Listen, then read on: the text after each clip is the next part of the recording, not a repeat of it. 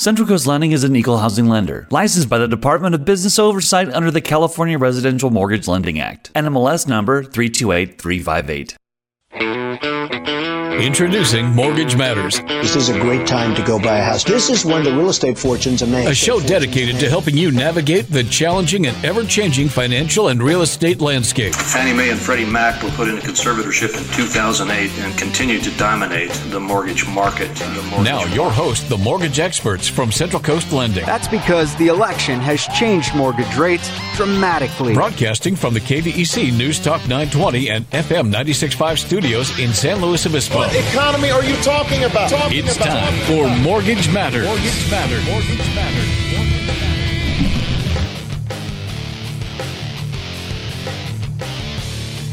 just lost that bet on live radio. It's not. Did you give them the history of the Thanksgiving Day? Um, I mean, I basically just said it was like Roosevelt somewhere back in like the 40s, so it's been a really long time. And then, uh, no big deal.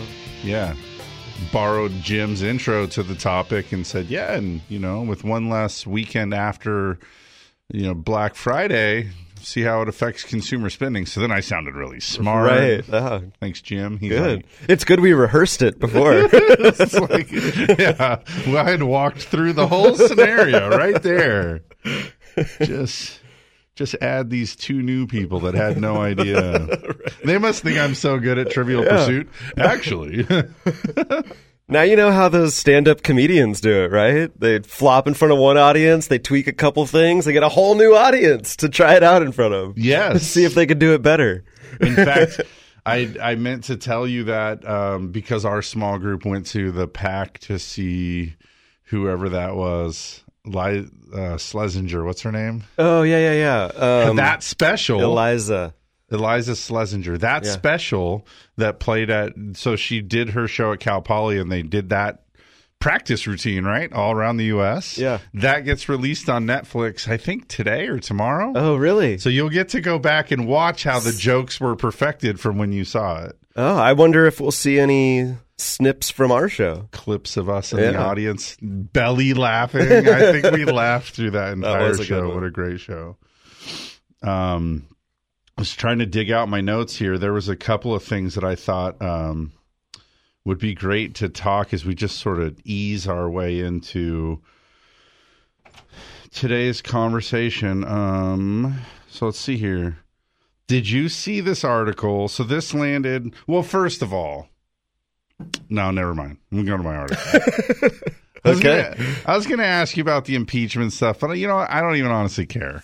I was Uh, watching it; it was boring as I'm snot. so sick of the. tired I'm of not it. watching that, but I'm tired. I don't know if we'll get it. I'll, I'll just I'll tease it, see if it resonates with you. We can see decide if we want to talk about it a little later. For about two weeks in a row, the dominant story on the financial network that I watch every day has been the billionaire vilification of billionaires, Elizabeth Warren tax plan, Get them, uh, just everything to do with taxes get them. and billionaires and stuff like that. So I, for two straight weeks, it has been talked about every single day uh, on CNBC. So that's something that's uh, making a lot of waves right now. Interesting. So we could dive into that a little later if you find that a good topic. Well, these aren't quite billionaires that I was going to bring up to you here, but um, CNBC released an article this week. Um, in in fact, multiple news sources covered the same topic because there was a poll conducted um, by UBS, which you're familiar with UBS. They're a legitimate financial firm. Big time Wall Street firm. Big time, big time. Um, they survey they surveyed a little over 3,400 high net worth investors. Um, qualification to be a high net worth investor here was at least one million dollars in invested assets, and so one of the one of the things that came out of this survey um, is an interesting finding that 55% of these respondents expected a significant drop in the markets at some point within the next 12 months, within 2020, essentially. So more than 55% of them are bracing for a significant correction. What is that? What was that? That was super weird. Um, anyway, and that also out of that group of super wealthy investors, um, they found that their cash holding on average had increased. So they're moving, as a result of that expectation, are beginning to move um, on average about 25% of their investable assets over into cash. Kind of a um, an interesting thing. Uh, we were talking. I don't know, last month or perhaps the month before about how the CEOs feel uncertain um, and are having trouble really being able to be confident about what 2020 brings. I think it's interesting here to see that um, these investors see reasons to be cautious. Um, I mean, that's it's almost two out of three of them, and and really what they cited ultimately is it has more to do with geopolitical um, events more than business fundamentals. So they're they're concerned. What was that? Is that just me? Am I the only one No, hearing that? I'm hearing it. Sounds like a video game. through the headphones. Yeah, I heard something walking by behind you there. So I don't- something's here I don't think it's me. from your dude. phone. I thought. I think it's something. I think it's something on your side. I think it came through me? my headphones. I don't know. Really? Um, Hmm. Anyway, geopolitical concerns, by the way, um, these are things that you know. For example, the U.S.-China trade war. That's a that's a concern. That's a big concern. Um, and that one's not too difficult to see, right? I mean, just this week, the Dow made it over twenty-eight thousand. By the way, for an official closing, which is pretty wild. Um, so if anyone's taking notes, not that we ever give financial advice here, but the Dow's hitting all time highs and able to close on a footing over 28,000. Um, and all the while is in the same within 24 hours, this article coming out that's suggesting that these super wealthy investors are moving a quarter of their investable assets into a cash position and anticipating a significant drop. So um, they cite things like the the trade war with China, um, and also on its heels, which these two are, I think, pretty well related, is um, the 2020 U.S. presidential election, right? And this week we had more talk about optimism about how close we are to getting the deal done, but at the same time we we know for sure now China wants um, some of the tariff stuff backed off, and um, among other things, that seems to be a a point of contention for them that they're not likely to to roll over on, and that also is a point of contention the exact other way for the current administration is we're not giving up on that, and so as close as we keep getting to a deal, each of these times that this occurs, this can's kicked down the road because those those things ultimately can't be agreed upon, and and I do I think that as long as we have the um, you know the current impeachment proceedings and you know this stuff's being looked at publicly. I mean, obviously, I it, it's one of those things where like, did you watch it? No. Um, you know, did you watch it a little bit as much as I could stomach? It's like a bunch of uh,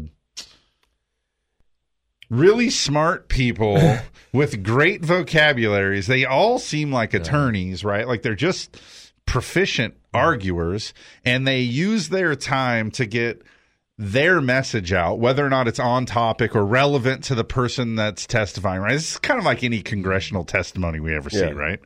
Um, but all the while, it's like you you watch this for a little bit, mm, it's sort of hard to stay put, right? It's not exactly your your courtroom drama that keeps you on the edge of your seat. No, and it's also just so non-linear that you can listen for, you know, an hour and feel like, man, what what's the what's the theme here besides you're mad and you're mad and they're mad and anyway, the whole world is seeing that, right? And they're not likely watching with any more uh interest in the details than any of us are but they just know, just like we do, that we have this riff within the country, right? Um, and so if you're China, you want to make a deal now with this guy that's currently getting, uh, you know, there's an active impeachment proceeding going on. Um, you also have to think that, you know, this next election, what we're About a year away. Yeah. So on some of these trade deals where you're talking hundreds of millions of dollars, billions of dollars, um, long term, right? This is not a one month deal. This is not a one year deal. So if you're China, you may have 12 months of stall tactics and games to see how close you need to get, right? So, anyway, circling back, this is this uncertainty within the investment community, within the business community about what might just happen with our election and with this China deal. And like I said, they're not; those two are in no way separable events. Yeah. Um, so that that that likely um, is going to be the spotlight of what drives the economy now. We've we've come from this era where it's been housing, it's been jobs, it's been Fed meetings, it's been these things. Well, lately, what we're really seeing is that what trade. used to be, yeah, it's trade, and what used to be top tier, like primary tier data come out that you could see get released at the market open or intrasession and see the market change. Those are like, oh man, that just throw that in the heap of all the other data that we're not very focused on right now. We're more so focused on what happens with the trade agreement. I mean that that basically seems to where to be where the rubber meets the road lately. Well, it's interesting too. You bring up the the slow play uh, strategy by China, right? They're, you know, what if we just outlast this president? He doesn't get reelected. We deal with someone new.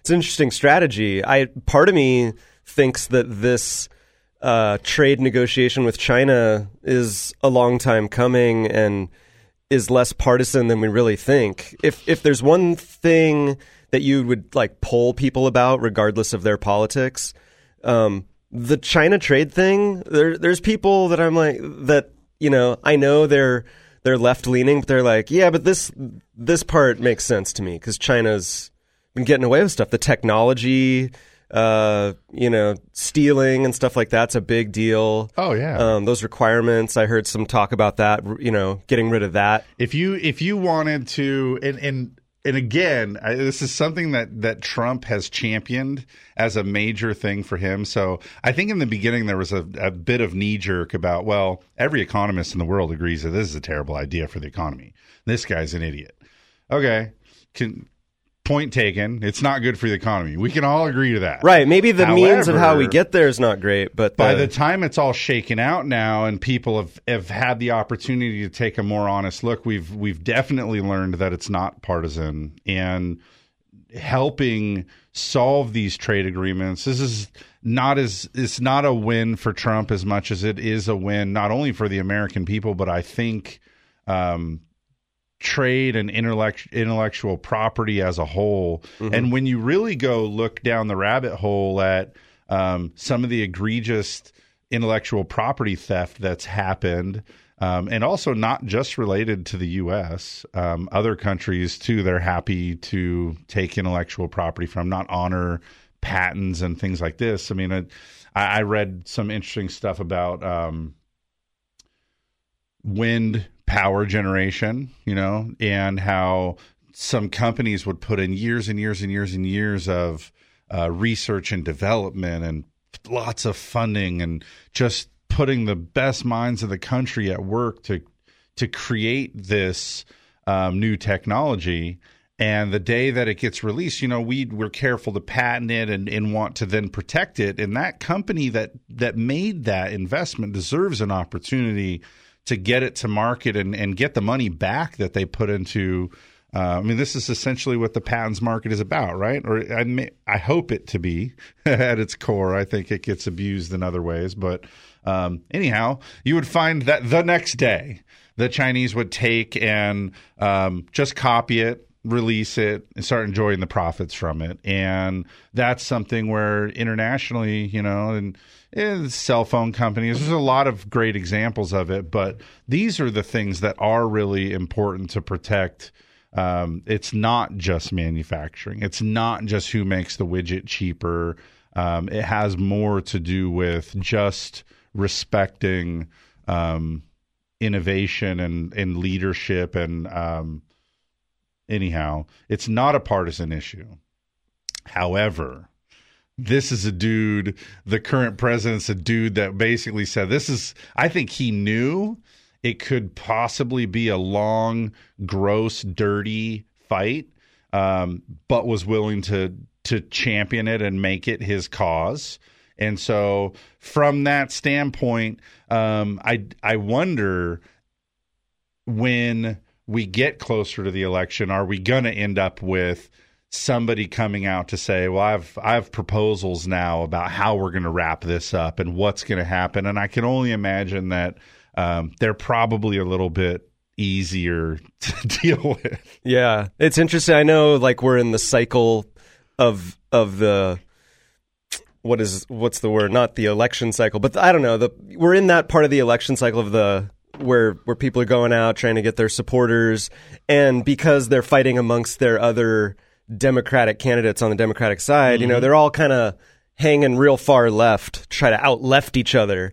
If any of these people are smart, man, they'll try, start looking at some of these popular issues like the trade issue, like I mean, obviously healthcare is already being looked at pretty well, but but trade in particular, they'll look at that and they'll start to figure out what their stance is on it. Because I do think that this China trade issue is going to transcend uh, administrations here. I I don't know that it gets wrapped up in a year, two years, four well, years, eight if, years. I mean, this is a big deal for both con- if they both play, countries. It's going to last a long time. If this negotiation plays out into the next three or six months, where okay, now there's real careful consideration as to whether this dude wins or not.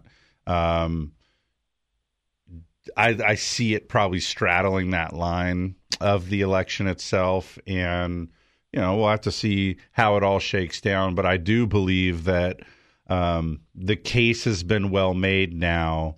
And, you know, in the beginning, there was also a little bit of that fear mongering about, well, what's it going to do to me and you and the cost of all our things. We see these articles. This wine importer is having trouble with the tax on the French wine and these other things where it's like, yeah, it's, but has your life been so upset um, or have you met somebody that's lost their ability to exist today because of these things being unsettled? And I don't think, I mean, for me, I, I haven't seen it personally.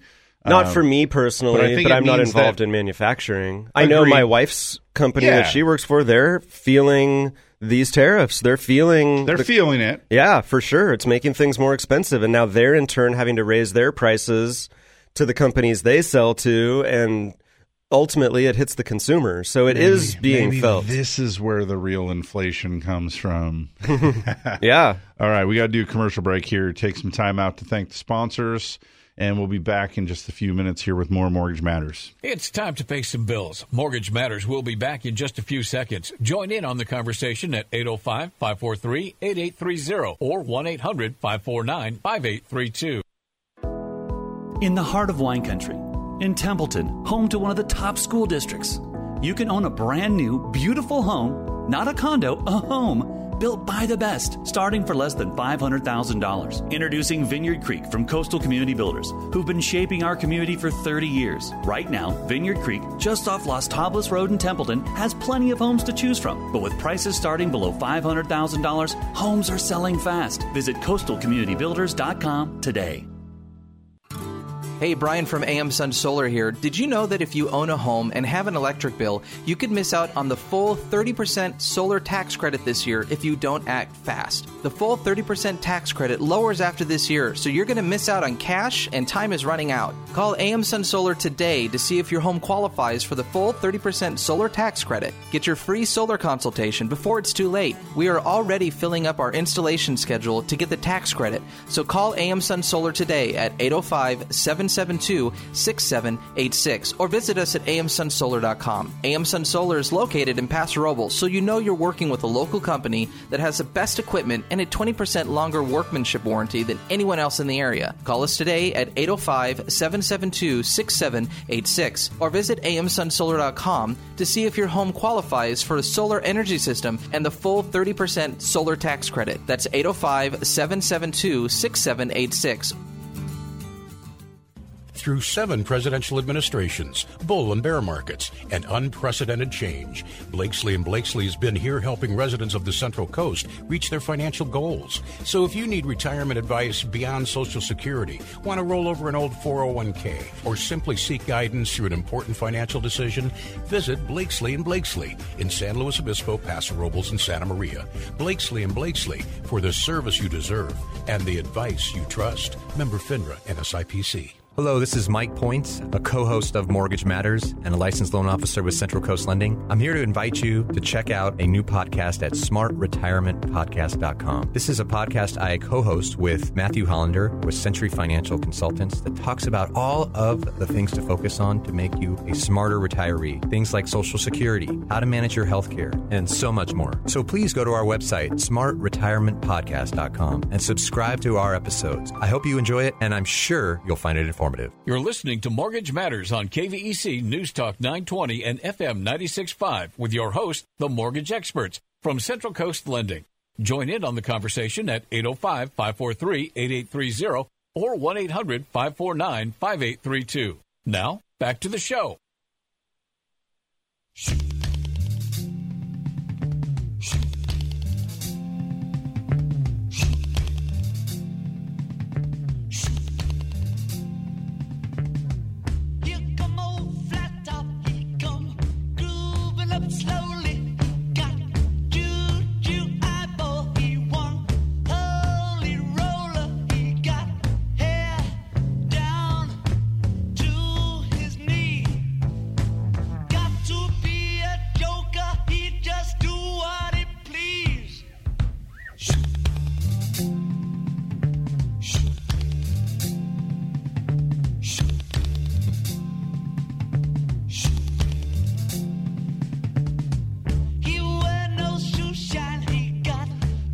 Guys, welcome back.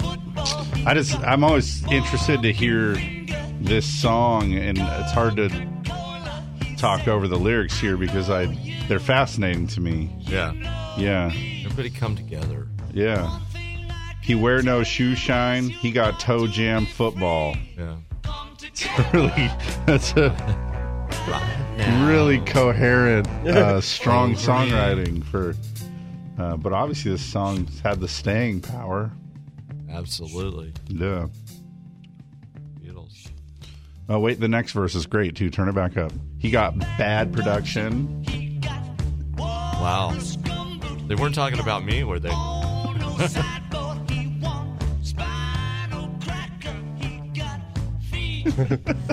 so weird. It made a lot of sense with whatever, uh, whatever drug he was on Psychedelic at drug. the Yeah. time. He got walrus gumboot. Write that down. Walrus gumboot. I like where you're going with that. Yeah, he got Ono sideboard. Yeah. That's uh, that goes great after walrus gumboot and a spinal cracker. Okay. Yeah. Uh, welcome back, guys. People, some of our listeners probably have like an acid flashback right now thinking about that song, those lyrics. Well, I'm surprised it hasn't been banned. You know, some of the things in there are kind of like controversial nowadays in that song. Oh yeah, Yeah. You look back at anything that's about twenty about that. years or more old, and it's uh, of that singing probably got some controversial elements. Thinking about Um, those people's I- eyeballs there. I I think tell ya. Disney now is putting a special warning on to things where um, there was like a more or less, I forget the exact term of it, but it's like something that was like culturally acceptable at the time and not today. Yeah. Mm. You know, Uh, like, something about Lady and the Tramp. There was like a thing about Lady and the Tramp that actually. or but you're about. like if you ever go back and you watch like the cartoons we used to watch like tom and jerry and Oh, yeah. stuff it wouldn't be uncommon for them to be smoking a cigarette and you know just just doing things where you're like, man, is this really what's best for little young minds? The Flintstones, they used to they used the characters to promote cigarettes at one point. Oh, right. Yeah, Fred and Barney would be out there smoking a Winston. Yeah. or something like that. Yeah, it's crazy, huh? Yeah. Hook 'em young. Yeah. Oh, Philip Yeah. Morris stock. Get it. Yeah. Um, here's an here's another uh, interesting little tidbit for you about what's going on in our economy. Uh, household debt ticked up 0.7 percent during the third quarter here of 19, um, continuing a five year climb. So household consumer debt is um, at about 14 trillion dollars, its highest level ever. Um, it's 1.3 trillion higher than the previous peak, which was set in 2008. And um, these figures, by the way, are not in, adjusted for any type of inflation or um, seasonality to today's economy versus the old economy. This is straight up old. Total up your debts, mortgage, car, student loan, credit card. How much debt are we in? Um, there's the total, and uh, so that's kind of interesting. Um, and home loans. So this is great because this is a this is a mortgage show. Uh, so we'll start to start to rein it in a little bit here. Um, mortgages remain the largest largest chunk of Americans' debt. Um, it makes up about two thirds of it, nine point four four trillion, which is only really up about thirty one billion from the prior quarter.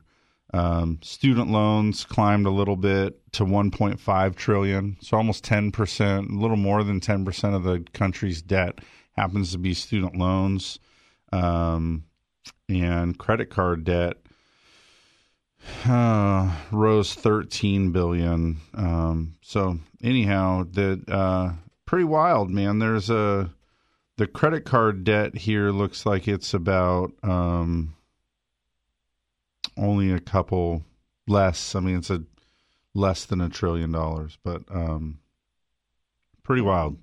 Interesting to see all of that, and puts it, it's always interesting to me because 2008. One of the things I believe is that the that correction. You know, there's a couple of great quotes that stand out in my mind about the correction or the recession, Great Recession, however you want to however you want to look at it. Um, and I, I really think that one of the ones that really sticks with me is there's just a massive deleveraging across the board. Everything from households up to major investment banks and everything was just radically, radically deleveraged. And, uh, you know, it's something we know a lot about in the mortgage business. I mean, we we ultimately fund our loans onto warehouse lines of credit that are provided by credit facilities that are slicing up small chunks of even a bigger credit facility, right? I mean, if you chase those all the way up to the top, um, these credit facilities kind of what makes the world go round. And today, you know, in order to have a credit facility like that, I mean, what's the multiple? The the credit lines that we have, they they want to see a maximum leverage ratio of 15 to 1. So if you have a 15 million dollar line of credit, you would have to have a million dollars of liquid liquid cash to support that. Yeah, and do you remember? I mean, I, Oh, they were leverage ratios pre-recession were 40 to 50 40, to 1. 50 to Yeah. 1. Yeah, that was pretty common. So you could scratch up a half a million dollars and pull up a twenty-five million dollar credit line. Mhm. Yeesh.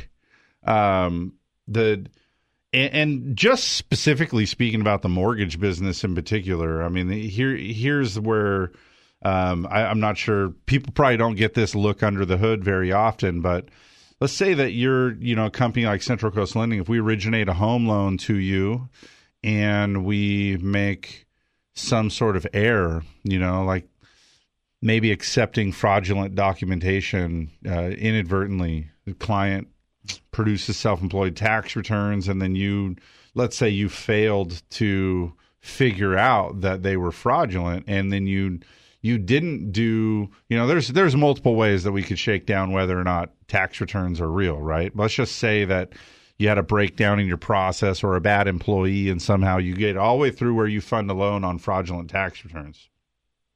If that's a five hundred thousand dollar loan, uh, and it turns out that the borrower isn't real or the income isn't real, you're pretty much in the same boat, right? Um, if you put that loan onto a warehouse line of credit, uh, they're they're going to have you have a 30, 60, 90 day remedy to get that thing back.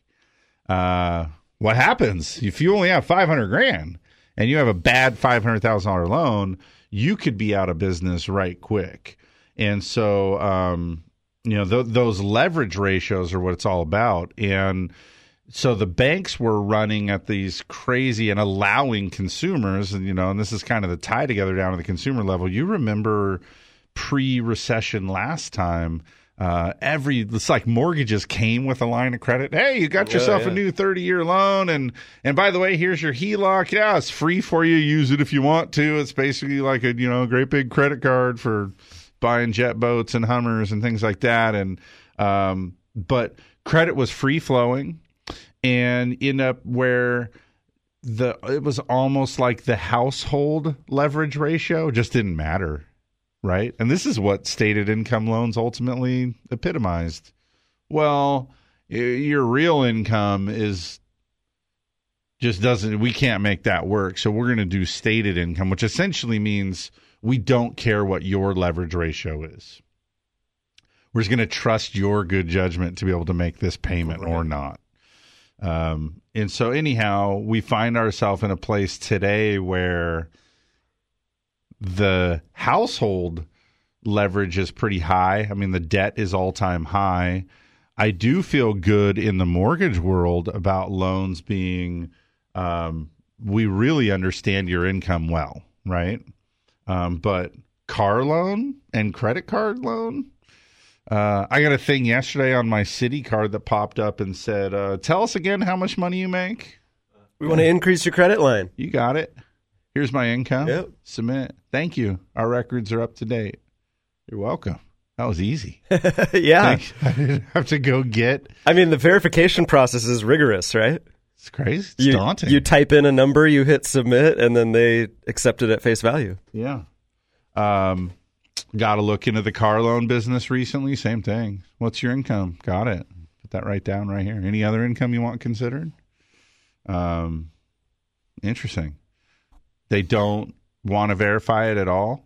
So, mortgage wise, I feel confident that we're doing a really good job of making sure people aren't over leveraged. There's a burden imposed upon the mortgage world uh, out of Dodd Frank called ATR, ability to repay. Yeah.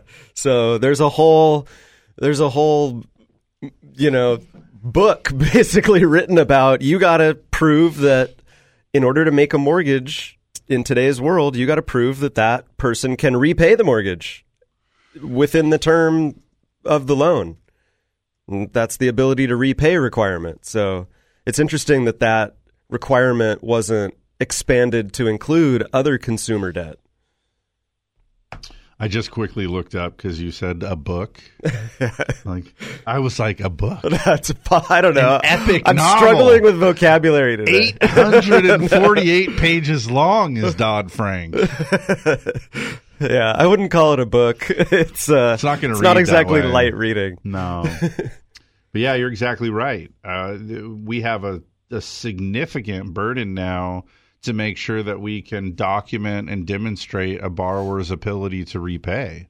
And if you cannot, um, it doesn't necessarily preclude you from being able to make the loan. It can make it ineligible to sell to like, you know, Fannie Mae, Freddie Mac, the what we call the GSEs. But um, you also there's requirements about keeping a stake in that loan, and mm-hmm. you know, once you do sell, you have to keep a five percent investment, and I mean, it just gets sloppy quick to where the majority of lending, I'd venture to say over 99% of of mortgage related lending right now is is meeting that criteria because the complexity and the exposure to be operating outside that world because also let's just say it's it's it's very common sense and if anything I would argue it errs a bit on the side of being uh, a little bit too easy, you know, some of the requirements are a little bit too easy to meet.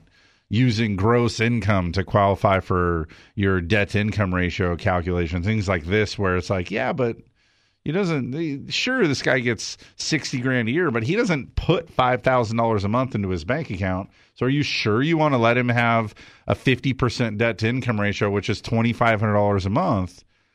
I get that calculation looks fine, but when we look over at the like your Thirty life, your life, you got a thousand bucks if you're skipping healthcare, buddy, uh, and you're skipping car insurance. You don't have a car loan and you don't have a student loan. You know, there's there other things that when you start to to get down into it is like, man, you could be running people real thin. And again, this is meeting those requirements. So if anything, I'd say that they're they're a little bit um, loosey goosey from where they might should be.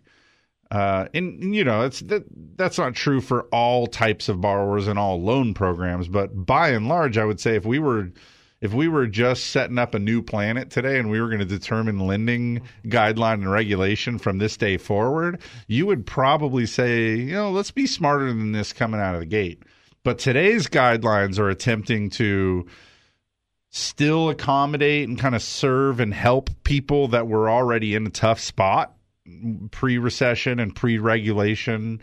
Um, and so it's always been like well let's well, let's do an expanded loan limit and let's let's allow people to have negative equity and let's let's look favorably upon their credit issue. So there's been a lot of accommodations that have just become part of the normal operating procedure um, that are too difficult just to go strip out right?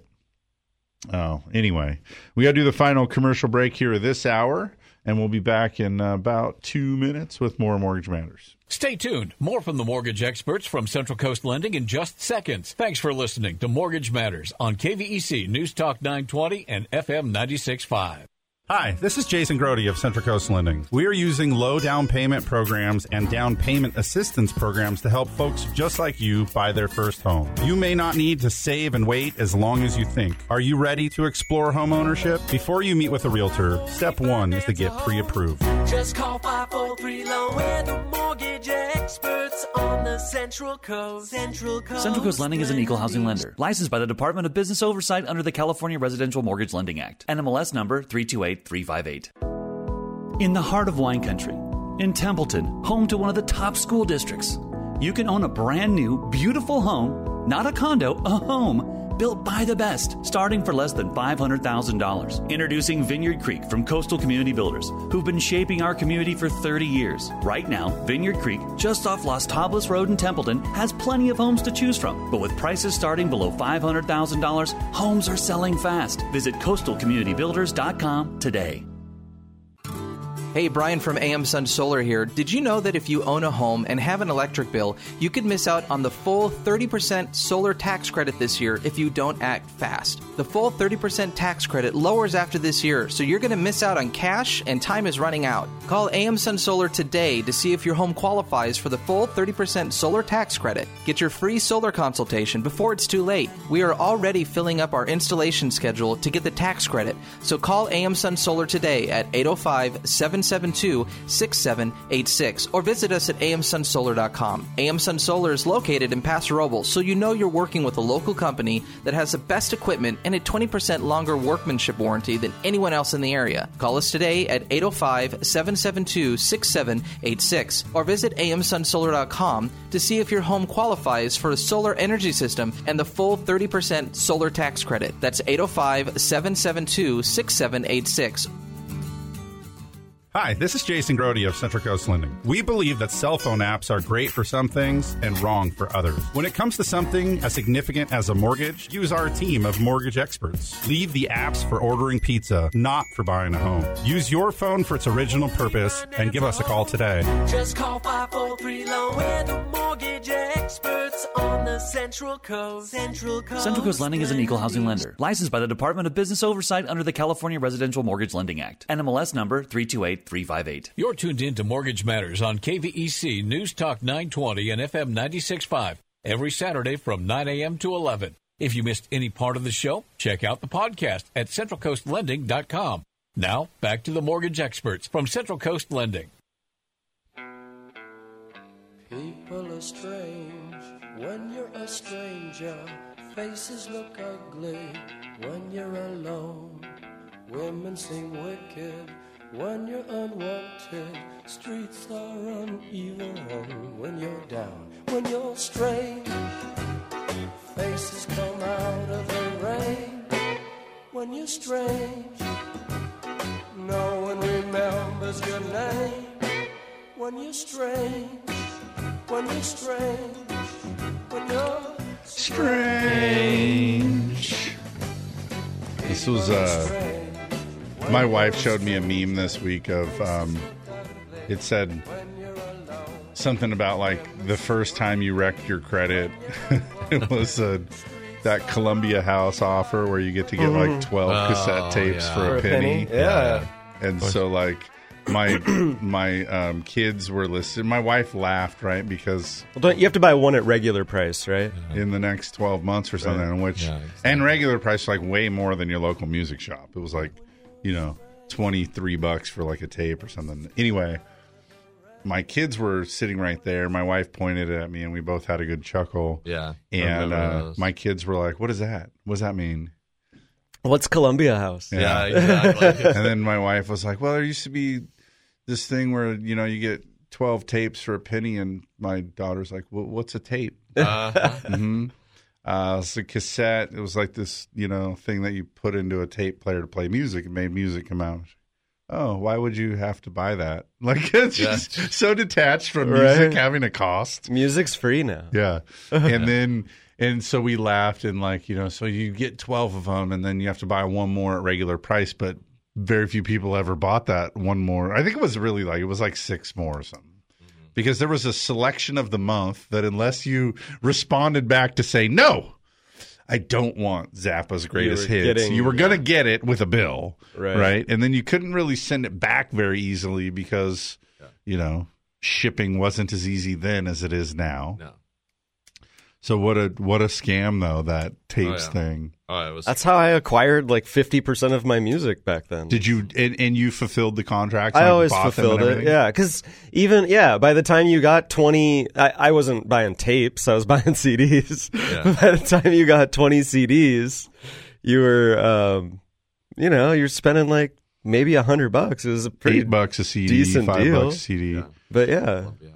And it's great House. when you're a kid How- and you have no library of music. Yeah, but There's so much good stuff out there. You're like so far, much farther ahead, though. I mean, I did the tape thing, and I, I, spec- I got myself into trouble with that tape thing. I won't tell the whole story because I don't. Does I, anybody remember K-tel?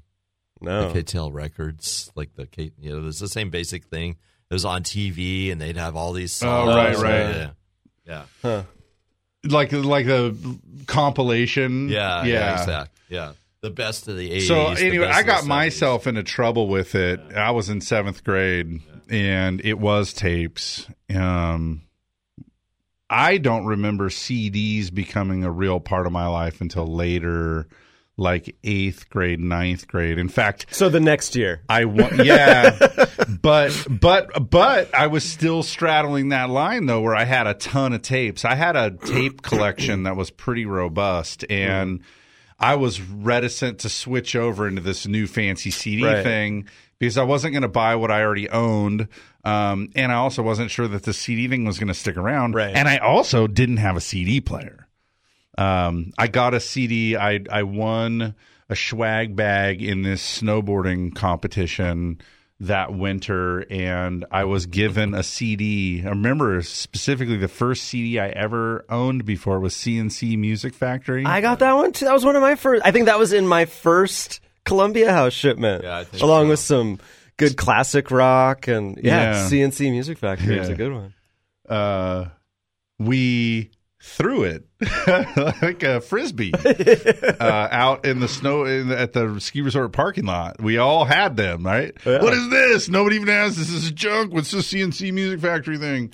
Somehow I still did end up with a copy of it, but we were all out there chucking these things around like they were frisbees because uh, we had no other way of uh, using it at all.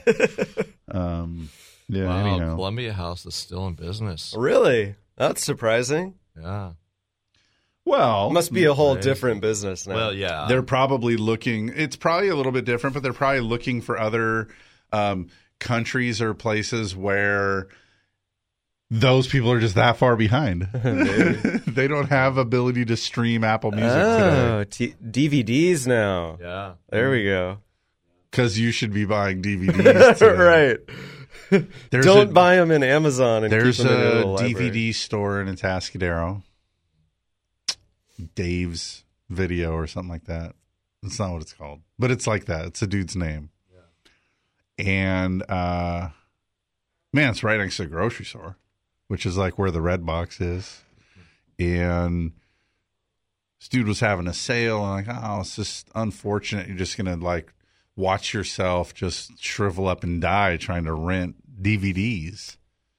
Man, I thought that for like the last seven years. This dude just moved.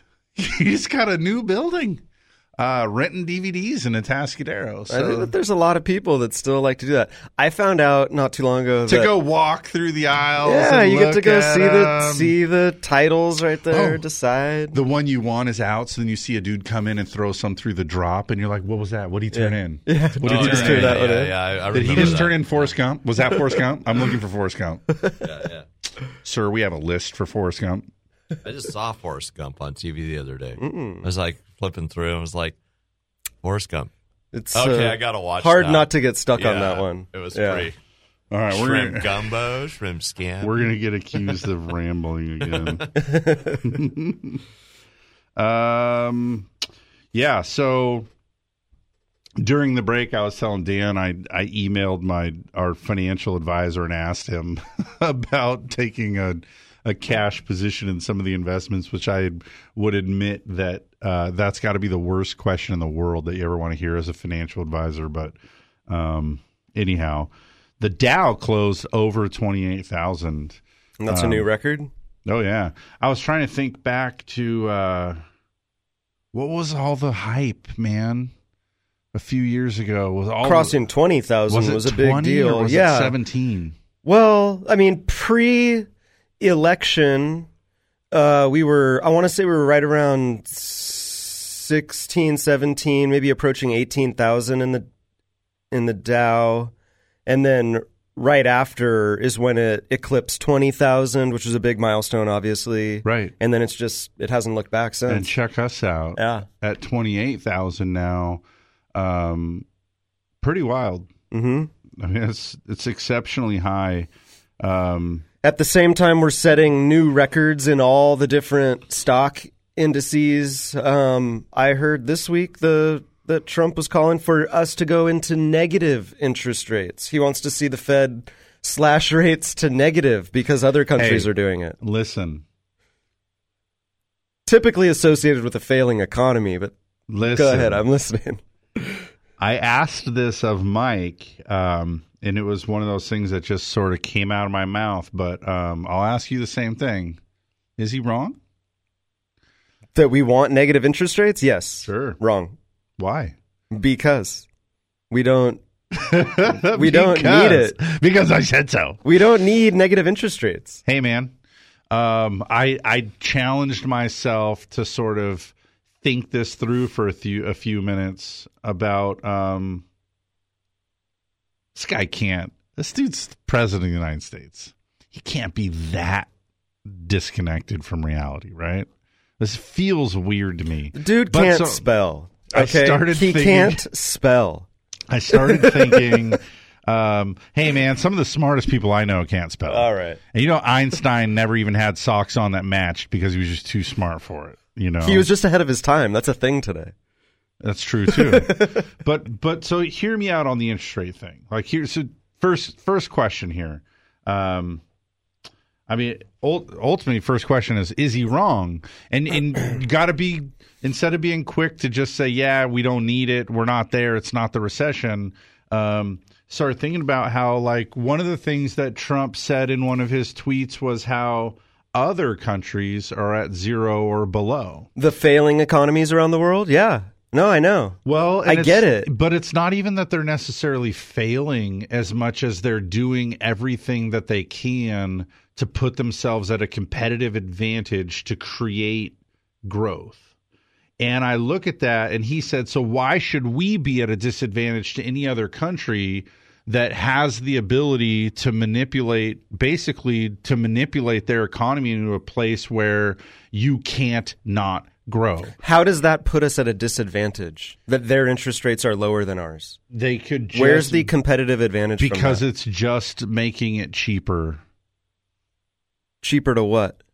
Well, I mean, I think you could you'd have to dive down into really specific examples, but It's creating more inflation an inflationary environment to try to get money circulating through their respective Right, so if economies. you're- we don't the problem domestically with economic activity in my opinion, this is why I think he's wrong, isn't about the level of interest rates today. It's about the level of discretionary income among the largest population, the large segment of Sure. Americans. But if you drop the interest cost to the consumer, you increase the It's- discretionary it's income. so it's such a a minimal change in their you say that, but at the same time, I'm you own a mortgage company, so you see how saving a half a point could change somebody's bottom line of three hundred dollars a month. yeah sure three hundred dollars a meaningful month yeah but how about getting a raise of thousand dollars a month i mean that if you can save a few hundred bucks a month that's great. And that's a one-time event most likely when you're refinancing a mortgage. That's the biggest debt you have where you can save an actual meaningful amount of money. There's nothing else. So once you refi your house then what? Uh-huh. Then what? So everyone who's refinancing today into a three and a half interest rate, when if our Fed goes, okay, we'll do negative interest rates, let's say mortgage rates just stay where they are, then what? How does that help us? What helps our economy do more is get more money into the 80% of the population that that will spend. You know, th- there's not this discretionary income available to such a large population of America, and that's what's holding our economy back. That's, I mean, that's my opinion. I don't think interest rate manipulation is the way to spur on meaningful economic activity. I, I feel Well- like rates are low. I mean, The biggest thing though that that you might be missing or that we just haven't talked through yet is that when there's a negative interest rate environment, it means that um, banks and other financial firms have to keep excess reserves stored at the central bank rather than receive any positive income on those monies. So the banks then are incented to move their excess reserves out, which is then going to be used in in a broader liquidity sense. So it has a function at a bigger level that causes the movement of money within the economy that isn't necessarily just you saving interest rate on the debt you have, but finding lending opportunity, borrowing opportunity, money in motion because the banks are disincented to keep above excess reserves. So there's bigger there's bigger play. Uh, top of the break, getting forced out. Got all the big hand signs here, so we got to go. We have uh, about a five minute commercial break here, and when we get back, we have a whole nother hour of Mortgage Matters. Hope you'll stick around. You're tuned in to Mortgage Matters on KVEC News Talk 920 and FM 965 every Saturday from 9 a.m. to 11. If you missed any part of the show, check out the podcast at centralcoastlending.com. Now, back to the mortgage experts from Central Coast Lending.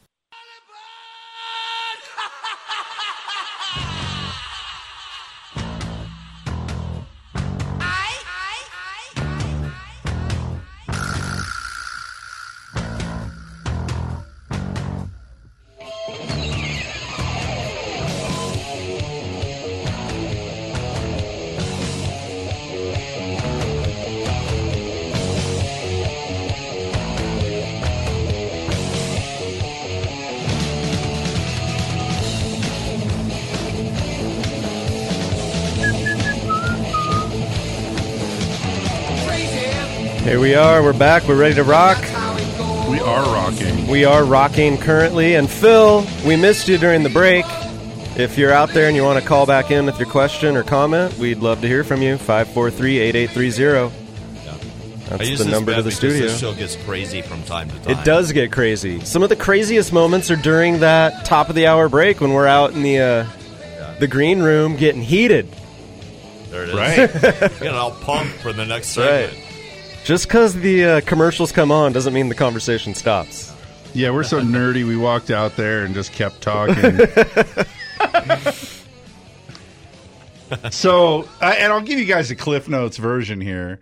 Uh, We continue the conversation on about negative interest rates and how um, we we don't see eye to eye on this. I, in fact, I can't really even say that I don't. because I don't know. You're more in a speculative, speculative kind of completely mode of thinking. I, I completely am, and just willing to say that I don't know. Um, I, I think about this like in terms of, um, man. So like back to the TARP day, right? We had the the frozen credit markets where from mortgage all the way down through auto credit everywhere, um, banks were having real liquidity issues, and so they weren't able to lend money. They really didn't have money. They had a lot of bad debt.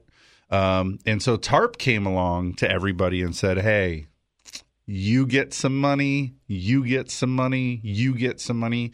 And interestingly enough, there were some firms that came along and said, well, we don't want your money. We don't need your money. They said it's mandatory. Here's your money. And you're going to get it and you're going to owe us money on it. So you're going to get it. You better figure out what to do with it, get it out into the economy, give these people the lift that they need.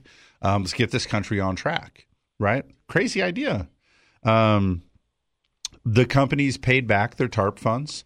Um, it was ultimately a profitable endeavor. Some companies got TARP monies and went on to fail, right? So that went to the wayside. But by the end of it, you know, after all the payback came back with the interest and everything, the way that it was intended to work, it worked. And um, it's pretty wild, right? A huge, huge experiment. Um, I sort of think about this in that light of and remember back then let's talk about let's talk about back then with the frozen credit environment because we talked about this then quite a bit. Uh, here's a great example, right? We had companies that um, like GM, right? Huge national, international, just huge company with money in motion in about every way that you could ever imagine up to and including providing warehouse lines of credit to people. I mean, they, they just had their hands in everything. And then they had a major liquidity issue. And to boot, when it was all going down, they're shutting down factories, they're laying off workers. People can't qualify to buy the cars. They got bad credit, but the banks also aren't loaning money to buy the cars because they don't have, you know, so the government comes in and does some things right we had cash for clunkers and we had you know subsidizing the the rate market there to the consumer to be able to get them to buy a car uh, but bottom line is it took physical manipulation of the available money to get things moving from the top down and from the bottom up it was it was a concerted effort across the board um, and in one of the things about GM that I also thought was fascinating too, they provided lines of credit when they could to other companies that use them to make payroll. Right? They have making their widgets and shipping them all over the world, and all the distributors and all the accounting, all the thing. When Friday comes, they make their payroll. They might put, you know, half a million dollars or ten million dollars or whatever. Some of these companies that use those credit lines for payroll would be using those to smooth out um, the the the the cash flow issues of their given business, whatever it is, right? And when those were thawed, when those were frozen, they were their hands are cuffed, right? Once those are thawed, it gets them back to being able to move and to do business and to let people have inventory on the shelves for longer and all these kind of things that would have an overall lift to the broader economy, right? That driving back towards that consumer spending component that means so much. So that context is the way that I think about that. And then when I look at this, I'm like, and this is like what I said to you about Trump. Is he wrong? And I and I say that people can't see this. I'm turning my head and I'm squinting a little bit and kind of making a crooked smile out of the corner of my mouth when I say, is he wrong? Because is that and, and again, we don't know this, right? I don't know this, and this is why you're you're you say that I might have a little bit more of a speculative viewpoint. Okay, I'll accept that. I'm just willing to say, you know, I really don't know. The U.S. has never done negative interest rates before, and would it have that same effect? Even though the economy's not bad, it's good. but would it get a meaningful lift if those rates were lower and those banks were not only incented to lend that money, but a little bit penalized if they didn't? And you know, and again, I, I Your your whole argument is based on the idea that TARP funds resulted in more consumer spending. you're not you're not giving credit necessarily to just people getting jobs back, you know. but don't they get those jobs that same way? Partially, but let's think about what TARP funds were also used for. They're used for stock buybacks, which helped those Sure. those big big boys at the top. Let's see. Um, I don't know. I mean, you know, I look even at the tax the tax cut or plan or whatever from a year ago. Um, a lot of the corporate savings there went towards stock buybacks and stuff. I don't know. You were talking about if if we're in this negative interest rate environment, it kind of promotes leveraging Oh, amongst yeah. our financial in- Thi- inst- this is the part where, like, I- I'll so now we're getting back right into away. major risk mode. I'll concede right away is it means and and again like we were talking out during the break I Trump's come from a life where man it's all about leverage borrowing investing making things happen um, and if you know when you look at the average consumer like let's just take your life how much better off are you if we make your ability to borrow just go through the roof buddy um, it's probably not a good thing. You don't now. It might be different if you were a mechanic that could add on to your shop, put in another bay and another lift and another rollaway of tools. If you could borrow that at a lower rate, maybe um, that might make some sense. Uh, in in that that's the question. That's what my inquisitive mind wants to know is is that where the lift comes? Because if so, I can kind of get on board with that. If it means that Apple can somehow, at their crazy scale, can be able to knock a hundred bucks off an iPhone because of negative interest rates, and so people buy them more. Um, okay.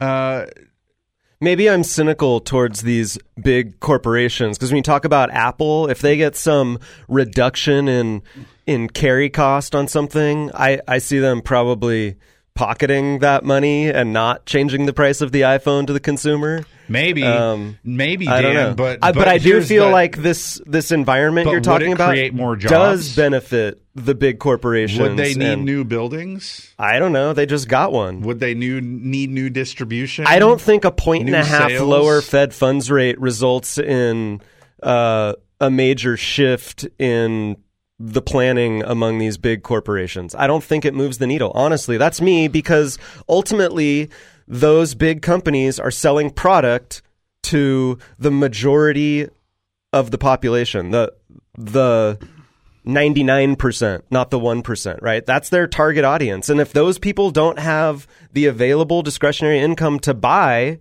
then no, Apple's not building the new building because rates are a point and a half lower. Dan for president 2020. Your campaign sucks, buddy.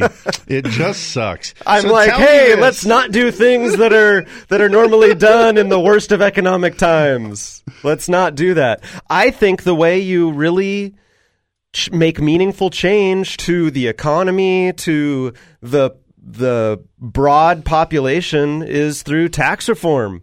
You know, like I said, this whole week, two weeks in fact, all that's been talked about on the financial news networks is Elizabeth Warren's tax plan, the wealth tax. And they've had billionaires on. They've had a number of them. They've had Bill Gates. They've had uh, Blank Fine or Stein or whatever from Goldman Sachs. Did you hear something about her wanting to tax up to 150 percent? Is there No. Dan? I mean, that's not impossible. I've Yes. heard that there's Yeah. the two and three percent wealth taxes depending on your wealth So. I'm a little out of the loop on that. that But kind of does stuff. the does the money does it add up at the end of the day? I haven't done the math. Taking the money from I don't rich subs- people. I think it's like I think we're focused on the wrong thing, right? Okay. There's there's something called your marginal tax rate. And that's like the rate you're I, the definition is the rate you paid on your last dollar earned. Right? So if you're in the whatever category that's the 37% tax bracket, then your effective or your marginal tax rate is 37%. That's the rate you paid on your last dollar earned. Your effective tax rate is what you actually paid in taxes. That's Oh, the rate we should like- actually care about. Like after I buy my fishing license and my You know, like like when DMV fee and my four- luxury tax. Four election cycles ago, when Mitt Romney's tax returns came out and he made twenty million dollars and his effective tax rate was like fourteen percent, and I looked at mine, and I was like, "Why is my effective tax rate in the twenties and his is in the teens?" And He's got better lawyers than you and do. he made like a hundred times more money than me. That's what we need to worry about. And uh, here's what I look at. I've looked at these numbers, right? The U.S. government budget is a little over four trillion dollars. That's what they spend. Um, the income tax side, all the money we bring in from taxes makes up about 50% of what we spend. So for the last year, for 2019, uh, 18, uh, Two trillion total bucks? taxes were just under $2 trillion. Where do you make up? Here's what's half? crazy to me, um, through fees and other other things. But you know, so we're our uh, country runs based on getting revenue of about two trillion dollars from taxes, from income taxes. Individual income runs at about ten to twelve trillion dollars a year.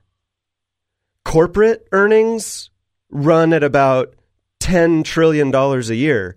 So if there's roughly 20 plus trillion dollars a year of taxable Then income, the marginal tax rate. why is isn't about everyone 10%? just paying a 10% tax rate? It's because of loopholes and other BS in the tax code that needs to get fixed.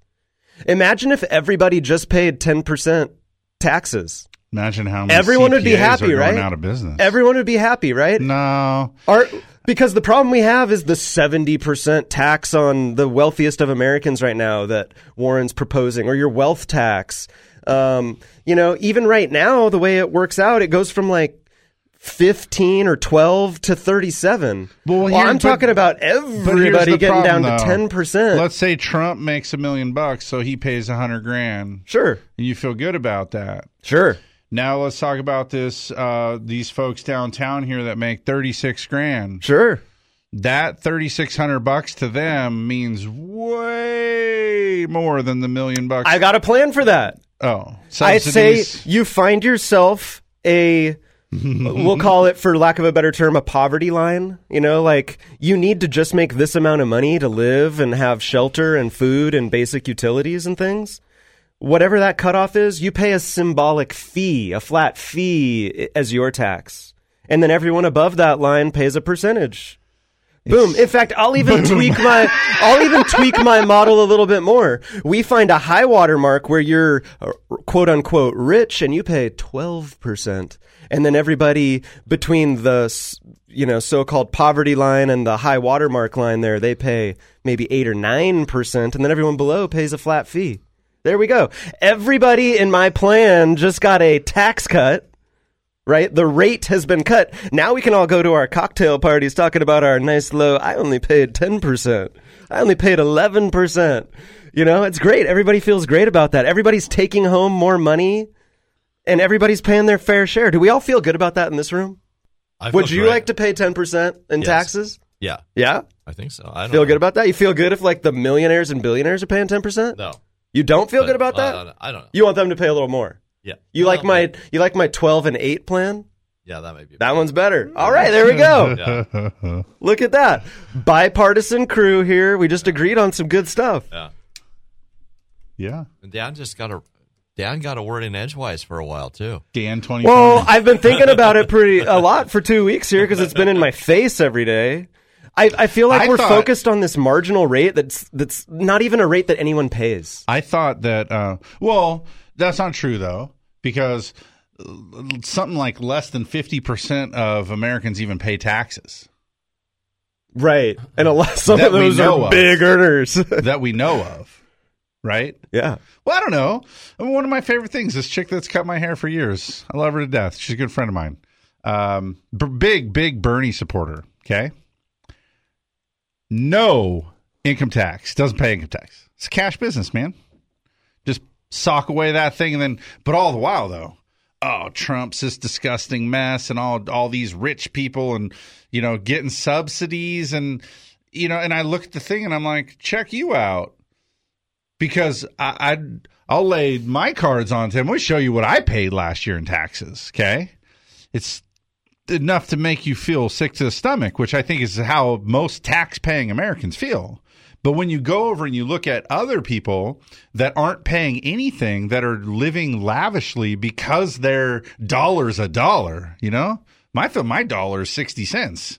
That dollar's a dollar, and they're not paying anything at all. So I I feel like that's one of the other biggest issues is if you wanted any meaningful tax reform, I say we get rid of uh, paper and coin currency move over into the digital world where any if you unless you're bartering an egg for a cob of corn here you're going to end up going through the system where everybody does have to the commerce is actually recorded and paid I think that's happening regardless. I mean that that's the way money transacts anymore. But here with what I'm saying, I mean essentially a flat tax type of proposal, it it removes But all those so loopholes. out. It just I- everybody pays. I mean cuz right now taxes are nonpartisan. I helped a everyone guy- wants to pay less and everyone wants to complain about everyone else around them not paying enough. Agreed. So I helped a guy on Lincoln Street with a refi. Well, attempted to help him. It, it wasn't actually a successful transaction. He owned two houses, one of which had a very small mortgage on it, the other one did not. And I was trying to help him. Um, he had an adjustable rate interest only loan, kind of hangover loan from pre recession era, and uh, really couldn't qualify for a loan. And he was doing some really careful planning of trying to figure out how to qualify for a loan without showing enough income to lose his health care subsidy, which was set to his household income from that. I forget what the calculation was. He needed to be like under $36,000 a year or $48,000 a year or something along these lines. And it just wasn't enough to be able to qualify for the loans. Um, like also because part of the rental income was like, you know, a family friend that paid rent in cash kind of thing. And so, but no, see, this guy owns two houses in downtown San Luis Obispo, one of which doesn't even have a mortgage on it. And he's over here playing an income shell game to try to keep his health care subsidy alive. Everyone. That's why I Everyone thought, does that That's stuff. why I thought we were going to get. Um, remember that? Like you'll file your taxes on a postcard. Right. It did get simpler. And for me, the know. form's just, Just more got confusing. It just was- got different. I was so good at analyzing taxes uh, all the way up until this 2018 1040. Now I'm like, ah, I got to slow down. What Yeah. line's it on? Yeah, yeah, it's different. there still. It's just in a new spot. They changed the shape of it. They it. changed the format. They changed the shape. it's all the same stuff. We got to take a break here. We're uh, we're at 1025. We're having a great conversation. If you'd like to join us, give us a call, 543-8830. We'll be right back with more Mortgage Matters. Don't go anywhere. Keep it locked to Mortgage Matters on KVEC News Talk 920 and FM 96.5. The mortgage experts from Central Coast Lending will be back in just a few minutes. Through seven presidential administrations, bull and bear markets, and unprecedented change, Blakeslee and Blakeslee has been here helping residents of the Central Coast reach their financial goals. So if you need retirement advice beyond Social Security, want to roll over an old 401k, or simply seek guidance through an important financial decision, visit Blakeslee and Blakeslee in San Luis Obispo, Paso Robles, and Santa Maria. Blakeslee and Blakeslee for the service you deserve and the advice you trust. Member FINRA and SIPC. In the heart of wine country, in Templeton, home to one of the top school districts, you can own a brand new, beautiful home, not a condo, a home, built by the best, starting for less than $500,000. Introducing Vineyard Creek from Coastal Community Builders, who've been shaping our community for 30 years. Right now, Vineyard Creek, just off Las Tablas Road in Templeton, has plenty of homes to choose from. But with prices starting below $500,000, homes are selling fast. Visit coastalcommunitybuilders.com today. Hey, Brian from AM Sun Solar here. Did you know that if you own a home and have an electric bill, you could miss out on the full 30% solar tax credit this year if you don't act fast? The full 30% tax credit lowers after this year, so you're going to miss out on cash and time is running out. Call AM Sun Solar today to see if your home qualifies for the full 30% solar tax credit. Get your free solar consultation before it's too late. We are already filling up our installation schedule to get the tax credit, so call AM Sun Solar today at 805 772 6786 or visit us at amsunsolar.com. AM Sun Solar is located in Paso Robles, so you know you're working with a local company that has the best equipment and a 20% longer workmanship warranty than anyone else in the area. Call us today at 805 772 6786 or visit amsunsolar.com to see if your home qualifies for a solar energy system and the full 30% solar tax credit. That's 805 772 6786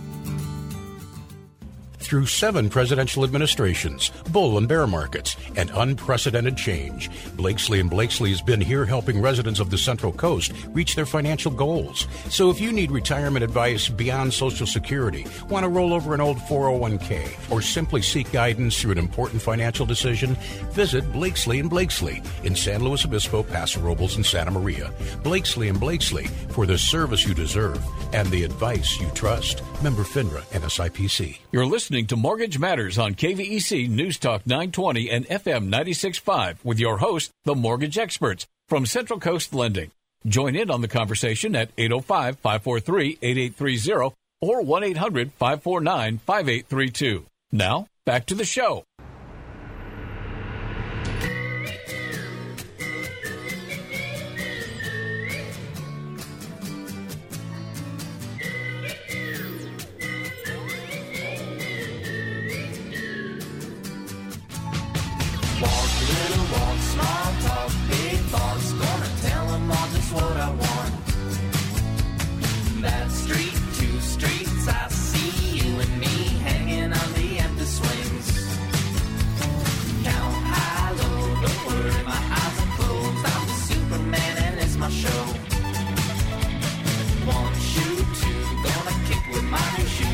All right, everybody, welcome back. I need new shoes. Dan, I see your tax plan, and I raise you Jason for President 2020. Wow. Are you ready? Sure. I love everything. I love As long as I'm your Veep and you uh, listen to some of my ideas. I you got love the Grody Podesto ticket, right? There you go. I love most of what you have to say because you're coming from the right place, man. Really are. Well, think. I mean, we were talking about what low interest rates mean when you refinance a large debt in your life, your oh. mortgage, and you save four hundred dollars a month. a meaningful amount. Think about this: that person bringing five grand a month home, or you know, gross pay of five grand a month. Let's get in 3,500. Let's say they're yeah thirty seven hundred. 45 on your plan. 37 yeah they're getting $4500 take home So here's my That's a here's big my lift. plan. Here's my plan. First of all, I think we'd be better off if the U.S. was broken into 50 countries. okay, and each state could just go to be their own.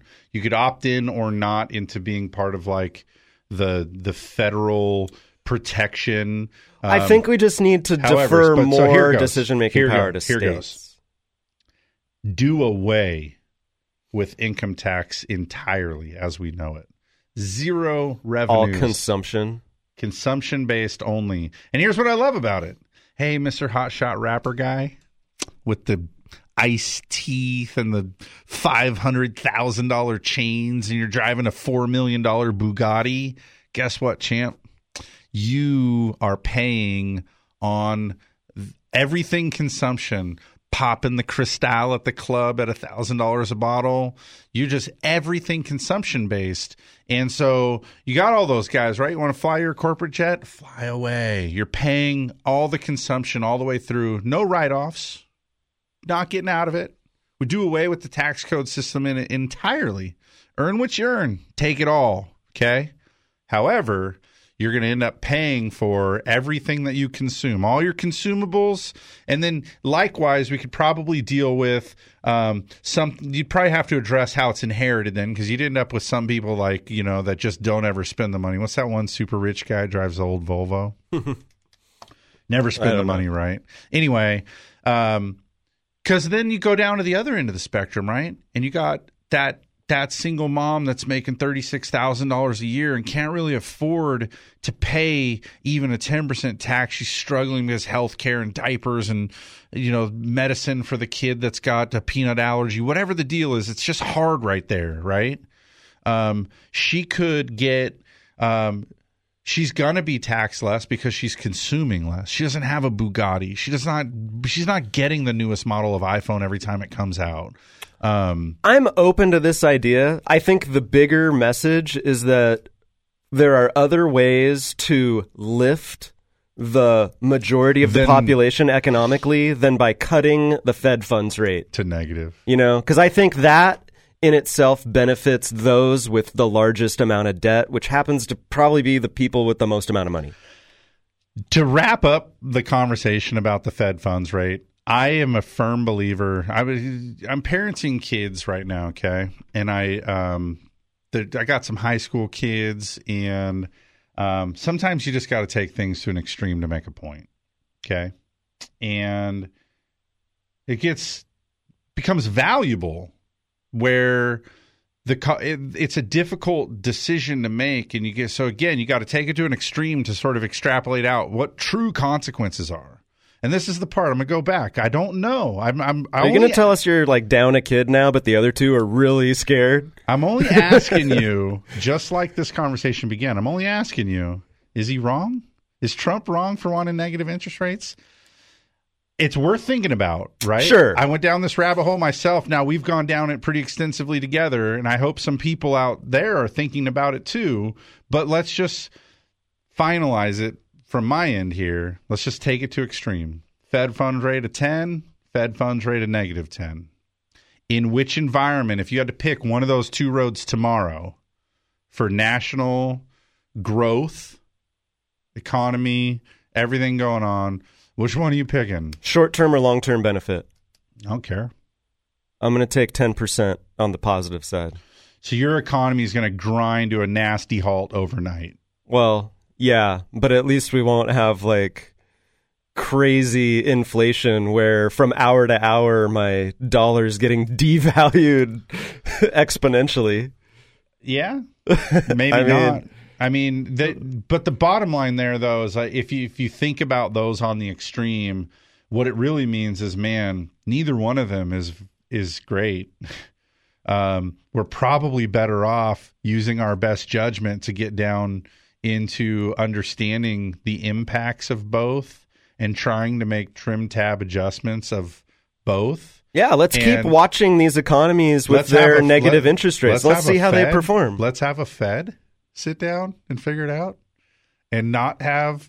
I mean, thank God Trump doesn't have the ability just to hit that button, right? yeah. Because he would have already. We know what he would have For done. sure. We'd probably be at negative three. Um, but why stop there if it's working, right? Sure. Um, but you know, so bottom line is, I I feel like I do. I really appreciate the Fed. I think it's unfortunate the way they're getting leaned on. I read an article this week about George H. was super upset with Greenspan for not cutting rates more during his presidency. Believed it had a real effect and was like, "Yeah, I get it. Um, I'm glad it's a an independent." Are you thinking back if that math is correct? H is the first Bush? Yeah. Okay. Yeah. Because I was like, wait, W Junior had cuts the whole time. He like started by by starting, you know, a a war, and uh, and there was a whole rate cut during his whole tenure. Perhaps. Anyway, I I you know, I I think that there are some things that we should be looking at with all this narrative about wealth taxes and and these extreme ideas. I feel like there's a practical uh, side of all this that needs to be looked at. And, Dan, uh, we I can look really down at my computer right better. now to kind of get going into my next topic here. I need you to know this. I just got notice of settlement of claims made to class members. Evidently, I was a part of a class action lawsuit here, um, and I'm getting 24 bucks per device.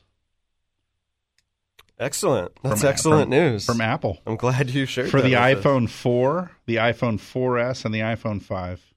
So That's the that's how we boost consumer spending. Yeah. All those class action lawsuits make me laugh. Like the lawyers make a hundred million dollars off of getting the settlement, and then you get like eight bucks from AT and T. I always think that's funny too because we're actually running one right now where they have all these disclaimers at the very beginning of it. It's for like half the half the commercial is disclaimer, and then oh, you could get money for this. Have you done that? You know, or Yeah, have the this ad- happen to you? advertising's getting better now of like throwing your side effect or your government requirement or your whatever in the beginning. So then it almost sounds like the prior ad. So then your ad comes on and then it's over without all that stuff that leaves the bad taste in your mouth. Yeah. Saw this one thing from uh, flu, some sort of a flu thing last night, and where one of the side effects you, you could get bronchitis. Like, well, gee, I get the bronchitis over the flu. I don't know. you know? Well, I see the ones crazy. that's like, you know, some ailment you have, and then the medicine and the side effect is like, um, you know, it's like paralysis, Equally bad, if not worse, It's like ailments. paralysis, liver Yeah. failure, and Yeah. in some cases even death. And I'm like, dang, dude, I'll take the hair loss. I'm cool with it. Uh, man, how are you running through those stop I'll ju- signs? I'm just gonna wear a guys? hat. I'm just gonna wear a hat. Yeah. It'll be fine. Yeah. yeah, I'm good. Pretty wild. All right, we got to do the final commercial break here of the of the hour, and we'll be back in just a minute here with more Mortgage Matters. It's time to pay some bills. Mortgage Matters will be back in just a few seconds. Join in on the conversation at 805 543 8830 or 1 800 549 5832. Hello, this is Mike Points, a co host of Mortgage Matters and a licensed loan officer with Central Coast Lending. I'm here to invite you to check out a new podcast at smartretirementpodcast.com. This is a podcast I co host with Matthew Hollander with Century Financial Consultants that talks about all of the things to focus on to make you a smarter retiree. Things like Social Security, how to manage your health care, and so much more. So please go to our website, smartretirementpodcast.com, and subscribe to our episodes. I hope you enjoy it, and I'm sure you'll find it informative. Hi, this is Jason Grody of Central Coast Lending. We are using low down payment programs and down payment assistance programs to help folks just like you buy their first home. You may not need to save and wait as long as you think. Are you ready to explore home ownership? Before you meet with a realtor, step one is to get pre approved. Just call 543 Loan. Central Coast. Central Coast. Central Coast Lending is an equal housing lender, licensed by the Department of Business Oversight under the California Residential Mortgage Lending Act. NMLS number 328358. Hi, this is Jason Grody of Central Coast Lending. We believe that cell phone apps are great for some things and wrong for others. When it comes to something as significant as a mortgage, use our team of mortgage experts. Leave the apps for ordering pizza, not for buying a home. Use your phone for its original purpose and give us a call today. Just call 543 Loan. We're the mortgage experts on the Central Coast. Central Coast. Central Coast Lending is an equal housing lender, licensed by the Department of Business Oversight under the California Residential Mortgage Lending Act. NMLS number 328358. In the heart of wine country, in Templeton, home to one of the top school districts, you can own a brand new, beautiful home, not a condo, a home. Built by the best, starting for less than $500,000. Introducing Vineyard Creek from Coastal Community Builders, who've been shaping our community for 30 years. Right now, Vineyard Creek, just off Las Tablas Road in Templeton, has plenty of homes to choose from. But with prices starting below $500,000, homes are selling fast. Visit coastalcommunitybuilders.com today. You're tuned in to Mortgage Matters on KVEC News Talk 920 and FM 965 every Saturday from 9 a.m. to 11. If you missed any part of the show, check out the podcast at centralcoastlending.com. Now, back to the mortgage experts from Central Coast Lending.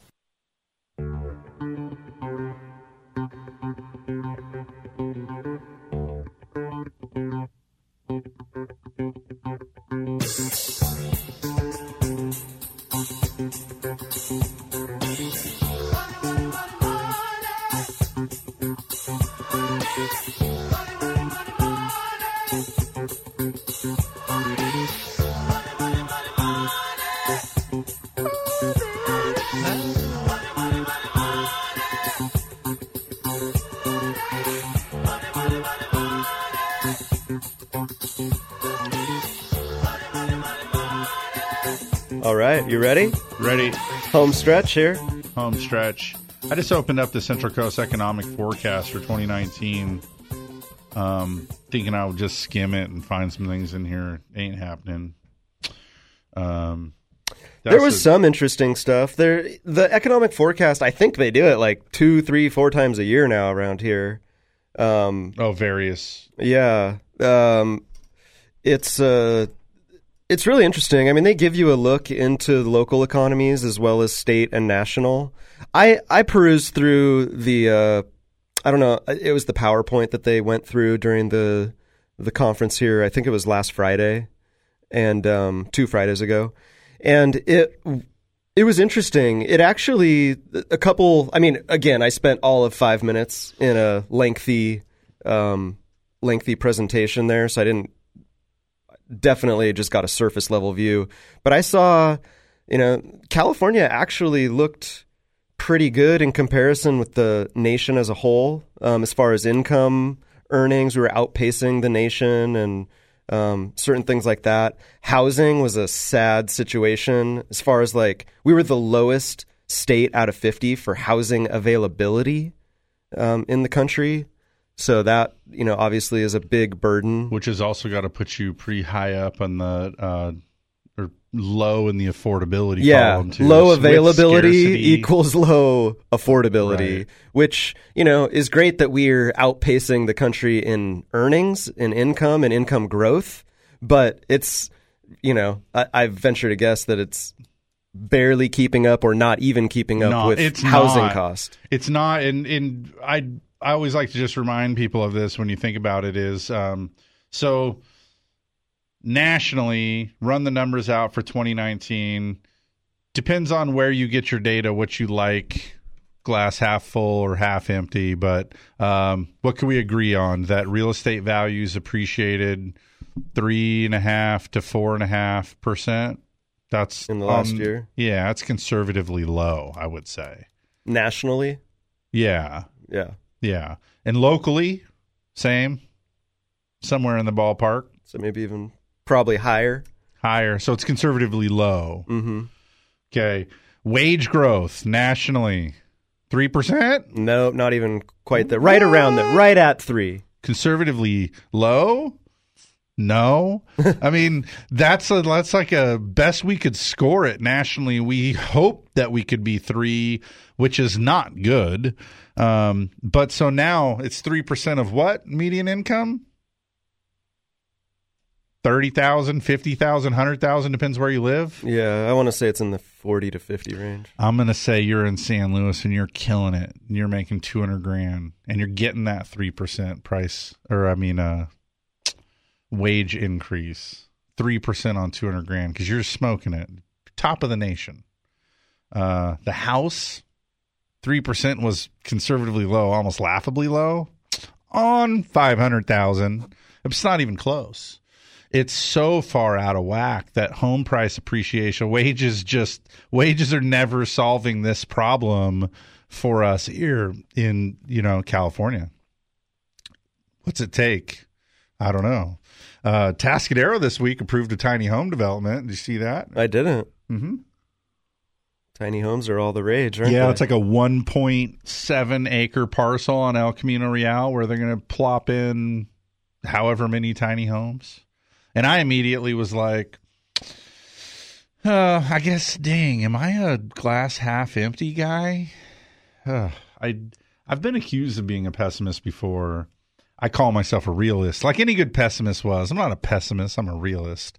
Um, but man, when government starts doing things that that lending, you know, practicality, you know, just can't keep up with. For example, you know, we got we got on this tear in the last few years here of doing well more mixed use. You know, you got to work where you live. You got to build five story buildings where you know the bottom is retail and the second story is office or whatever. You know, and the third story is residential, and you build up this way.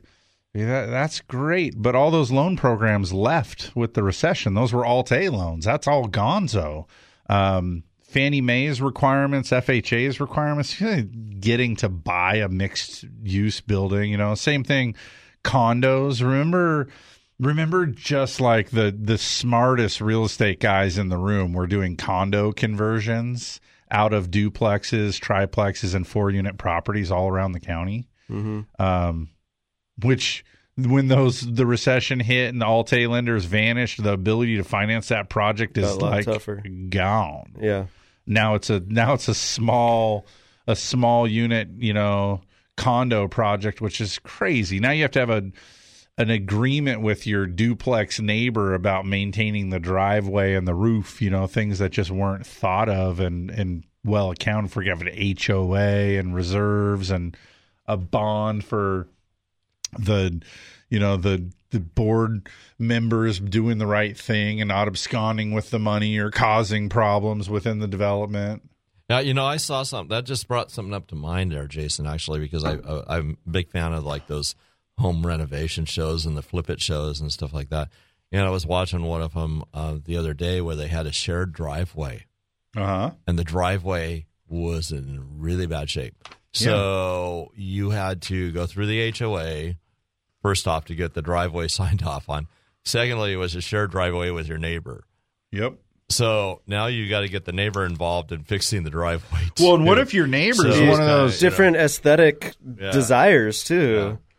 Yeah, but also, um, yeah, It's different hard to work through those Sure, differences, which and- is usually why you have really strong CC&Rs that that clearly state this what it is can be. what it can be and Right. only. Um, but also, but, but what if you're the co-owner? You know, we see this come up from time to time with roads, right? Like someone will find a place within, uh, you know, some city or an unincorporated part of the county where they come back say, "I want to buy this house." Okay, great. Um, now that road is a non-maintained road. So the city or county isn't caring for that road.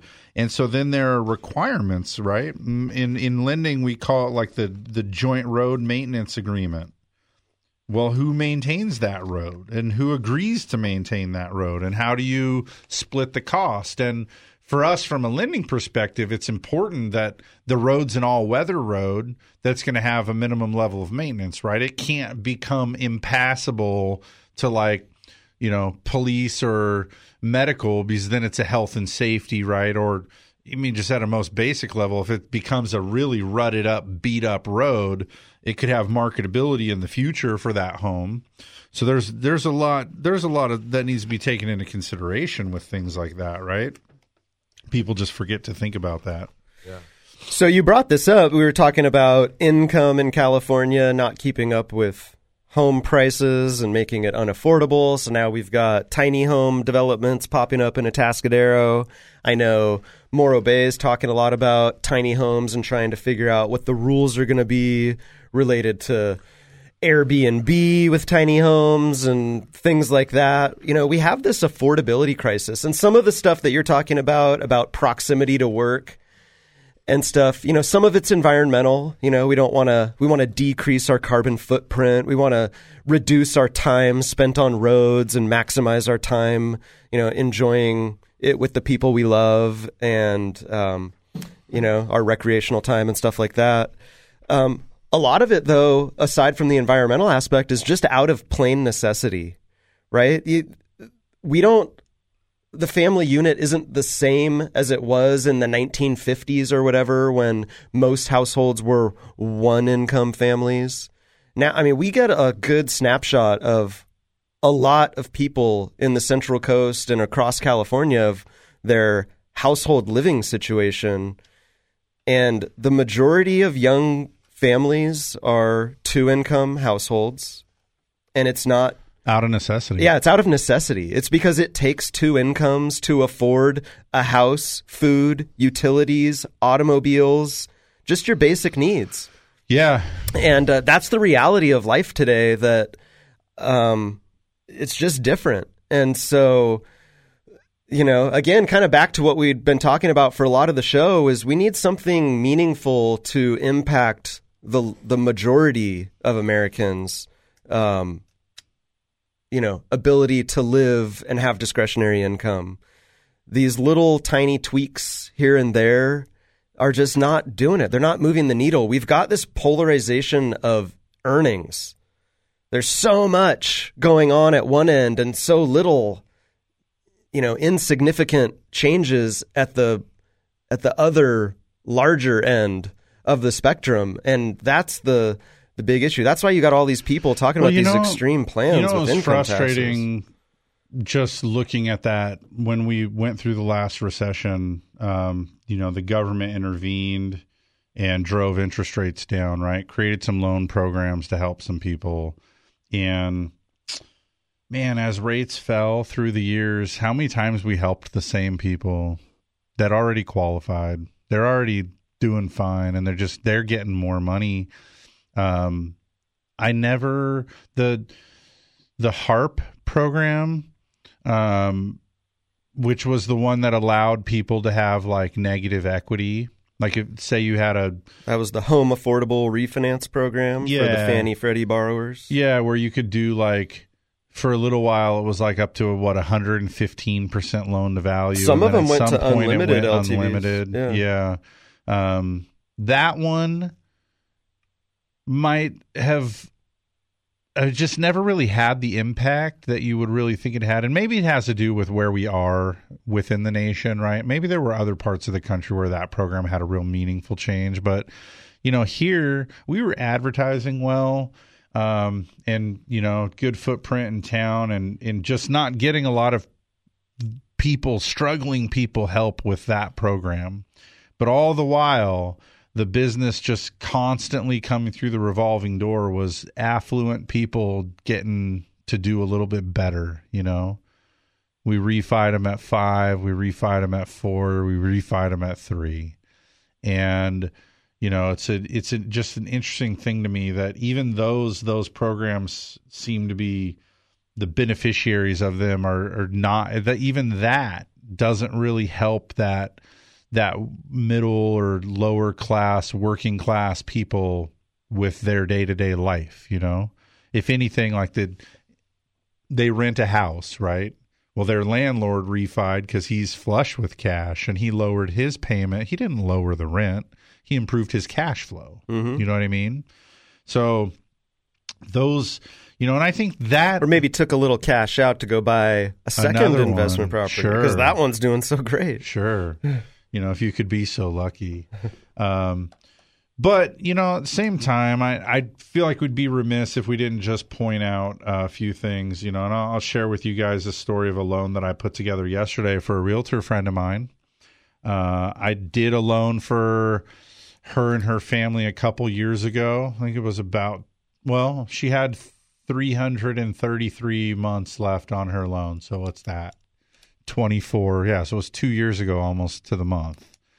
So i did a i did a refi for them and lowered their interest rate and payment and they saved some money um so but so here they come two years later and they approached me and said hey we're we want to we want to look at refinancing again. And and by the way these are people her and her husband i i really feel like i have a really good relationship with them um not that I would treat them any differently than I do to anybody, but they trust me so much because we've had so much interaction with one another that they know me that I I'm just going to do right by them, you know. So they said, "Well, here's all of our paperwork, you know, our tax returns, the the uh, they're both self-employed, but so here's all of our stuff and uh just y- your judgment they first said, "Do it when you think the time is perfect," and I was like, "No, that's a tall order. I, I don't, I don't have the ability to like to control the time very well. You know, like, it, what if I do this loan for you in November or December because it looks phenomenal, and then March proves to be just way better? Um, because at the same time, if you if you wait you know, which some people have suffered this, all right, they wait thinking that, well, December is just going to be way, way better than March. Uh, well, hey, guys, March back in that rear view window there was so much better than December. So if you wait for somebody, right, you, you have this plan of waiting and the market goes the other way on you, you you could strip them of the very opportunity they once had. So I don't love that, right? She said, "Well, just when you think the time is perfect." And so I just sort of thought, well, that's that's a, probably one of the worst things you could ever tell somebody that you care about that cares about you is just refinance me when it's the best time. um, but then we talked again and it was getting closer and then she said hey and my husband and i we were talking and we want you to um, just know that we would rather not refi if you don't think it's a great idea and we would if you do. We just want you to tell us exactly what we should do. So i was dang that's that's a appreciate that right? So anyhow, I, I ran through the whole transaction and and uh, ended up putting a loan together for them yesterday. Um, they only owe like three hundred and forty seven thousand bucks, so it's not a huge amount of money. And their house is only worth like five hundred and twenty five thousand dollars. So they've got some equity. They're like a sixty seven eight percent loan to value. Um, but the bottom line is they're two years in, right? and they were at four and an eighth kind of thing. And so I was, I'm looking at the deal and it's like, well, I could save you money, but you're going back to 30 years. So we crafted up, I, I got an amortization schedule out and kind of crafted up a plan where we save them money by refining them into a new 30, but they're going to electively pay the savings, which is about $165 a month, towards the principal on the new loan. So their mortgage payment's not going to change by a penny. They're going to make the same payment they've always been making, but the difference is this new loan pays off in 303 months if they do that, as opposed to 333 months if they just keep doing what they're doing. So when you add up 3 years worth of the principal and interest on that loan, it's about 52,000 bucks. So that was how I presented it, you know, and then in taking the time element out of it was like this is something we can lock today, and here's the amortization schedule, here's the fee worksheets, how we're going to walk it out, and you're going to refi into um, this deal and basically get out of three years, almost three years worth of payments, save fifty thousand bucks, um, and not doing a 15 year loan because holding them to the grindstone when they really shouldn't. This is them electively getting to pay more when they can, and if life throws them a curveball, they can come off of that that payment. But anyhow, that's the kind of help that that we're giving people to. So if you want that help, call 805-543 loan or find us on the web at centralcoastlending.com. We'll see you back next week with another episode.